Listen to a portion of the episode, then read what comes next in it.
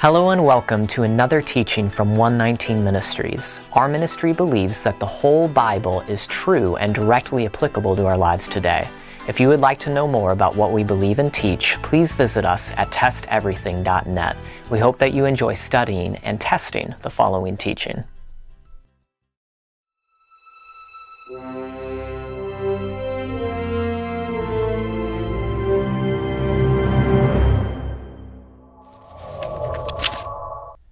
Have you ever been told that the law of God has changed? Maybe you've heard that a greater law has replaced the law given through Moses in light of the new covenant that was established in Jesus, or Yeshua in Hebrew. If you've ever studied what role God's law, His Torah, has in the lives of Christians today, you've likely heard something like this before. The majority of Christian theologians and pastors believe that certain commandments from God's Torah don't apply to us anymore, at least not in a literal sense. Take the Sabbath, for example. The literal command is to cease from our regular work and rest every seventh day. But in light of the new covenant and Yeshua's heavenly priesthood, many Christians believe that this command has taken on a different meaning, which negates the literal application of the law. So no longer are we to literally rest every seventh day. Now we, quote, rest in Jesus or something along those lines. While we would agree that we find rest for our souls in the Messiah, we don't think that the new covenant and the Messiah's heavenly priesthood somehow make literal commandments inapplicable. We don't think that a greater law has replaced the way God originally said to keep the law or anything like that. But where do people get the idea that certain laws, like a literal Sabbath day, have changed and therefore don't apply to us anymore? Well, one passage often cited in support of this position is Hebrews 7 11 through 12. Here's what it says. Now, if perfection had been attainable through the Levitical priesthood, for under it the people received the law, what further need would there have been for another priest to arise after the order of Melchizedek, rather than one named after the order of Aaron? For when there is a change in the priesthood, there is necessarily a change in the law as well. Is the author of Hebrews saying here that our relationship to certain commandments in the Torah has changed, that certain laws have been removed? Christian theologian F. F. Bruce's interpretation is perhaps reflective of how many Christians view this passage. Here's what he says A change in the priesthood carries with it inevitably a change in the law. If the Aaronic priesthood was instituted for a temporary purpose to be brought to an end when the age of fulfillment dawned, the same must be true of the law under which that priesthood was introduced. Indeed, on the basis of this passage, many Christians believe that God's law has been replaced with a new law, and that means that certain commandments, like the Sabbath, dietary instructions, and festivals, they no longer apply to us as Christians. But is this the right interpretation? Well, one immediate problem with the traditional interpretation is that it forces the author of Hebrews to contradict Yeshua. For instance, in Matthew 5 17 through 20, Yeshua affirmed the ongoing authority of the law in the lives of his followers. He said that he did not come to abolish the law, but to fulfill it, that is, to fully embody the law in his life and teachings. He said that his followers will be careful to do and teach even the least of the commandments of the law, and that members of the kingdom of heaven will surpass the scribes and Pharisees in righteousness with regard to the law. Are we to believe that this teaching from our Messiah during his Sermon on the Mount applied only to his direct audience and only for a short time before his resurrection? Well, that's the logical implication if we accept F. F. Bruce's interpretation of Hebrews 7:12, which again asserts that the law was just temporary and has been brought to an end in light of the Messiah's heavenly priesthood. But clearly that can't be the case. Why would Messiah encourage his followers to do and teach the least of the commandments if they were going to be done away with in a relatively short while after his sermon? It just doesn't make any sense. So, what then is this passage from Hebrews teaching us? Well, before we unpack Hebrews 7:12, let's establish some context. In this chapter, the goal of the author of Hebrews is to explain to his readers how Yeshua is able to be a legitimate priest according to Scripture. The Torah requires priests to be sons of Aaron, so Yeshua doesn't qualify as a priest on the basis of his physical lineage because, He's not of the line of Aaron. So the author of Hebrews finds a basis for Yeshua's priesthood outside of the Levitical line in the person of Melchizedek. Throughout his epistle, the author of Hebrews uses midrashic methods of interpretation, which can often be confusing to modern readers who are unfamiliar with rabbinic logic and reasoning. For instance, the author argues from silence to support his conclusions. That is to say, if the scriptures don't specifically say something about a person or event, certain determinations could be made based on the silence of scripture. This is very common in Jewish literature, and it can sometimes be difficult to wrap one's mind around. But here's a very simple breakdown of the author of Hebrews' argument. Number one, Yeshua cannot be a priest according to the Torah since the Torah requires priests to be from the line of Aaron. Number two, Yeshua is not a priest within the Levitical system in an earthly tabernacle. He is a priest of a heavenly tabernacle. Number three, there are specific Levitical laws that pertain to the earthly tabernacle that do not apply to the heavenly tabernacle. Number four, therefore, the Torah does not restrict Yeshua from being a priest. Number five, in fact, there is biblical precedent for this. As evidence, the author of Hebrews offers Melchizedek, a priest who is also beyond the Torah's restrictions pertaining to the Levitical system. Number six, we are told that Melchizedek was a king and a priest just like Yeshua.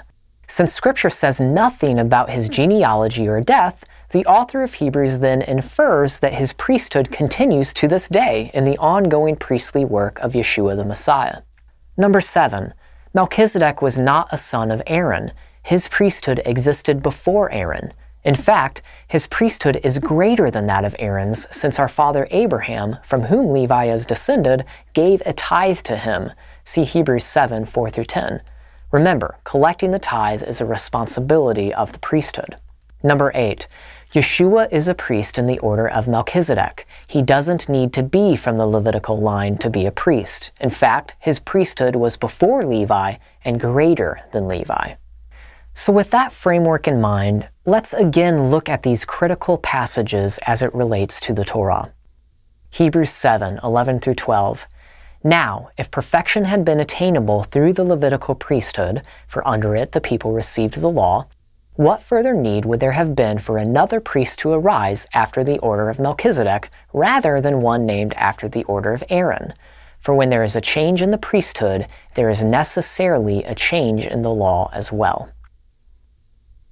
When believers read in the book of Hebrews that Yeshua is a heavenly high priest after the order of Melchizedek, many of them automatically assume that the earthly priesthood has been replaced. But that's not what the author of Hebrews is saying. He can't be saying that. Otherwise, he'd be contradicting Scripture in other places. He would even be contradicting himself, as we'll see in a moment. As we read in the New Testament, the authors continued to participate in the Levitical services long after Yeshua's resurrection. Here are just a few examples. Acts 2:46 And day by day, attending the temple together and breaking bread in their homes, they received their food with glad and generous hearts. Acts 3:1 Now Peter and John were going up to the temple at the hour of prayer, the ninth hour. Acts 21:26 Then Paul took the men and the next day he purified himself along with them and went into the temple giving notice when the days of purification would be fulfilled and the offering presented for each one of them. And of course, let's not forget the author of Hebrews himself, who recognized the ongoing service of the Levitical priesthood in Jerusalem. Hebrews 8 4 through 5. Now, if he, that's Yeshua, were on earth, he would not be a priest at all, since there are priests who offer gifts according to the law. They serve a copy and shadow of the heavenly things. For when Moses was about to erect the tent, he was instructed by God, saying, See that you make everything according to the pattern that was shown you on the mountain. But wait, there's more. Both Ezekiel and Zechariah acknowledge the reality of a future earthly priesthood, temple, Levites, and animal sacrifices after Yeshua's second coming. So surely the author of Hebrews is not saying that the Levitical priesthood and the earthly tabernacle have been replaced in light of Yeshua's priesthood. The Levitical priesthood served a valid, ongoing purpose, and it will serve that purpose again in the future millennial reign of Messiah.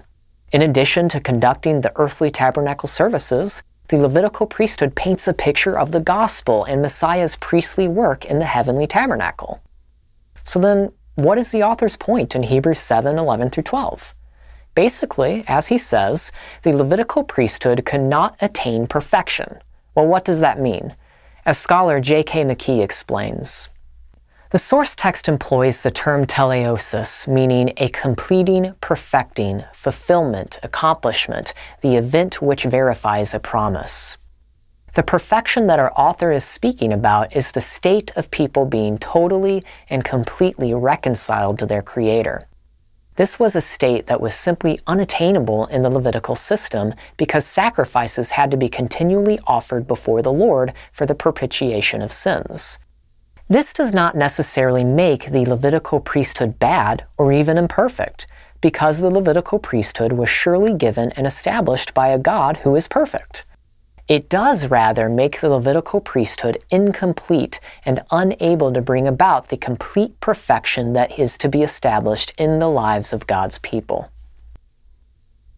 The sons of Aaron are human, therefore, they have weaknesses. They sin, they grow old, and eventually they die, which means they cannot continue in their duties. The earthly priestly system is made up of sinful humans whose sacrifices, which are made year after year, cannot fully reconcile mankind to God. Only a sinless and immortal heavenly high priest can accomplish this. Yeshua is that heavenly high priest of a greater and perfect priesthood, and he's the only one who can truly make atonement and reconcile us to God. The Levitical priesthood is the shadow that points to that reality. It's a symbol, as everyone acknowledges. But the fact that it serves as a symbol does not take away from its value and purpose. To make a comparison, the same could be said about things like baptism. Baptism is merely symbolic of deeper spiritual truths about the gospel, but no Christian believes that the symbol is worthless or should be discarded. The bottom line is this the idea that parts of the Torah have been replaced is impossible. Why? Because the author twice appeals to the prophecy about the new covenant, which writes the Torah on the hearts of God's people. If the Torah is now replaced, why then does the author affirm the prophecies about it being written on our hearts? Moreover, even if we assume that this passage is saying that the sacrificial system has been replaced, it still wouldn't follow that commands like the Sabbath, feasts, and dietary instructions have also been replaced. That would be an overstatement since the context is dealing only with the priesthood, not the rest of the law. Evangelical Old Testament theologian Walter Kaiser agrees. It would be wrong to think that just because the sacrificial system had been replaced, therefore the whole law, including the moral law of the Decalogue and the Holiness Code, had likewise been superseded and replaced. So, even if we grant the premise that the Levitical priesthood has been replaced, the conclusion of many that literal commands like the Sabbath have been replaced with a different application it simply doesn't follow. But again, there's no reason we should even grant that premise, since the author of Hebrews doesn't say that the Levitical priesthood has been replaced. Think about it. The very fact that the author of Hebrews makes it a point to explain how the Messiah could be a legitimate priest makes sense only if he considers the Torah to still be applicable to all in the faith. In summary, the author's argument in Hebrews is that the Levitical laws do not restrict Yeshua from being a priest, since Yeshua is not a priest on earth. Because he is not a priest on earth, the laws governing the earthly priesthood do not apply to Yeshua's priesthood in the heavenlies. Remember, there's a difference between the earthly and heavenly tabernacles. The earthly tabernacle functions as a symbol pointing to the heavenly tabernacle. Yeshua's priestly work within the heavenly tabernacle works within a different system than the Levitical system. Being from the tribe of Levi is a requirement to serve in the earthly tabernacle, but it is not a requirement to serve in the heavenly tabernacle. The primary qualification to serve in the heavenly tabernacle, according to the author of Hebrews, is the quote, power of an indestructible life. And of course, Yeshua, following his resurrection, now meets that qualification. Thus, the author of Hebrews explains to his audience that Yeshua can be our great high priest despite not being descended from Levi. Why? Because he's a priest of a different priesthood, and therefore there is a different law, or a change of the law, as the author puts it, governing the heavenly tabernacle when compared to the law that governs the earthly tabernacle. But the law governing the earthly tabernacle is still in force on earth. That's why the author of Hebrews says this Hebrews 8 4 through 5.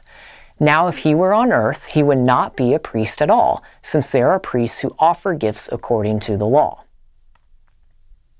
Just to drive this point home, here's an analogy that might help us better understand what Hebrews 7:12 is saying. There are different laws governing civil leadership depending on the country. For instance, if someone living in the United States were an immigrant from Canada, they would not be allowed to become the President of the United States. Why? Because the law governing the office of President of the United States requires you to be a natural born citizen. But if that same person moved back to Canada, they would not need to be a natural born citizen of the United States to enter into the office of the Prime Minister. It's a different office of civil leadership in a different location. Canada's requirements are different than America's requirements. Thus, in this case, when there is a change being referred to in the office of civil leadership, there is a change in the law governing civil leadership. Note the parallel of the wording of Hebrews 7:12 pertaining to a different priesthood in a different location. What does that mean? If the Canadian citizen is in the USA, the law applies to them and is what prevents them from being President of the United States. If they return to Canada, the existing Canadian laws do not prevent them from being the Prime Minister of Canada. U.S. laws do not apply in Canada for the office of the Prime Minister, and Canadian laws do not apply in the USA for the office of the President of the United States. It just means that the law of America, as it pertains to the presidency, does not restrict a citizen of Canada as it pertains to the office of the Prime Minister. In the same way, there are different priesthoods and thus different criteria for being a priest depending on which priesthood you're part of. If Yeshua were on earth, he would not be allowed to be a priest without being a son of Aaron. But if he ascended into heaven to represent the heavenly tabernacle, he would not need to be a son of Aaron to be a priest. It's a different priesthood in a different location. Therefore, when there is a change in the priesthood, there is a change in the law which is governing the priestly office from the earthly to the heavenly. Why? Because the priesthood locations are different. What does that mean? The earthly priesthood's laws don't apply to a priest in the heavenly tabernacle. However, Yeshua's position as priest in the heavenly tabernacle, of course, does not change the law of the earthly tabernacle. It just means that, as a priest in the heavenly tabernacle, Yeshua is not restricted by the laws of the earthly tabernacle. Obviously, with the destruction of the temple in 70 AD, there is no way for the earthly priesthood to properly function in Jerusalem right now. But according to biblical prophecy, after Yeshua returns, that priesthood on earth will be reestablished as we explained earlier. Both priesthoods, the heavenly and the Levitical, are valid and can even function simultaneously since each applies to different office parameters. The author of Hebrews makes that very point by stressing the fact that there are already priests on earth who function according to the Torah. This interpretation is much more consistent with Hebrews and the rest of Scripture. The author of Hebrews clearly affirms the ongoing authority of the law as being written on our hearts through the new covenant, and he affirms the ongoing service of the Levitical priesthood alongside Messiah's heavenly priesthood. One does not replace the other. The earthly served and will serve again as a symbolic shadow of the heavenly reality. But wait, you might say, Later in the same chapter, the author of Hebrews clearly says that God's law has been set aside because of its weakness and uselessness. Well, let's take a look at the passage.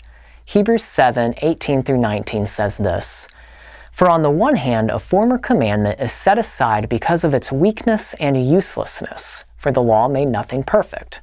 But on the other hand, a better hope is introduced through which we draw near to God. So, what is the former commandment that is set aside? Is it the law of Moses? No. Remember the context. What is set aside for Yeshua are the requirements of being a priest in the earthly priesthood. When it comes to the heavenly priesthood of Yeshua, those requirements in the law are set aside because Yeshua's priesthood doesn't function on earth but in the heavenlies. And, as we've explained, physical lineage from Aaron is not what qualifies a person to serve in the heavenly priesthood. The author's point in these verses is that the law's qualifications for serving in the earthly priesthood are insufficient in establishing a priesthood that can bring about perfection. Again, the earthly priesthood and animal sacrifices cannot fully reconcile mankind to God. It was never designed to do that. It only points to that which does. So, in that sense, the earthly priesthood is, quote, weak and useless, for it cannot make a person, quote, perfect so that they could be reconciled to God. To be clear, the author is not saying that the parts of God's law concerning the earthly priesthood are weak and useless in general. They're only weak and useless in the sense of accomplishing something they were never intended to accomplish. It would be kind of like saying, when it comes to changing a car tire, a cooking stove is useless. But obviously, a cooking stove is not useless in general. In the same way, the earthly priesthood is certainly not useless as it pertains to serving in the earthly tabernacle. The bottom line in this passage, as well as in Hebrews 7:12 as we explained, is that the earthly priesthood could not attain perfection. It's made up of weak, sinful humans who grow old and die. Animal sacrifices could never fully make atonement for the people. Otherwise, there would be no need to offer them over and over again. The earthly priesthood could not write the Torah on the hearts of the people. Therefore, since the earthly priesthood cannot accomplish those things, there is a need for a priesthood that can. Yeshua is the high priest of that priesthood in heaven. But this heavenly priesthood does not replace the earthly priesthood. As Hebrews 8 4 through 5 makes clear, the earthly priesthood continues to serve a valid and ongoing role on earth. It's a shadow, a symbol that points to the heavenly reality. We pray that you have been blessed by this teaching. Remember, continue to test everything. Shalom.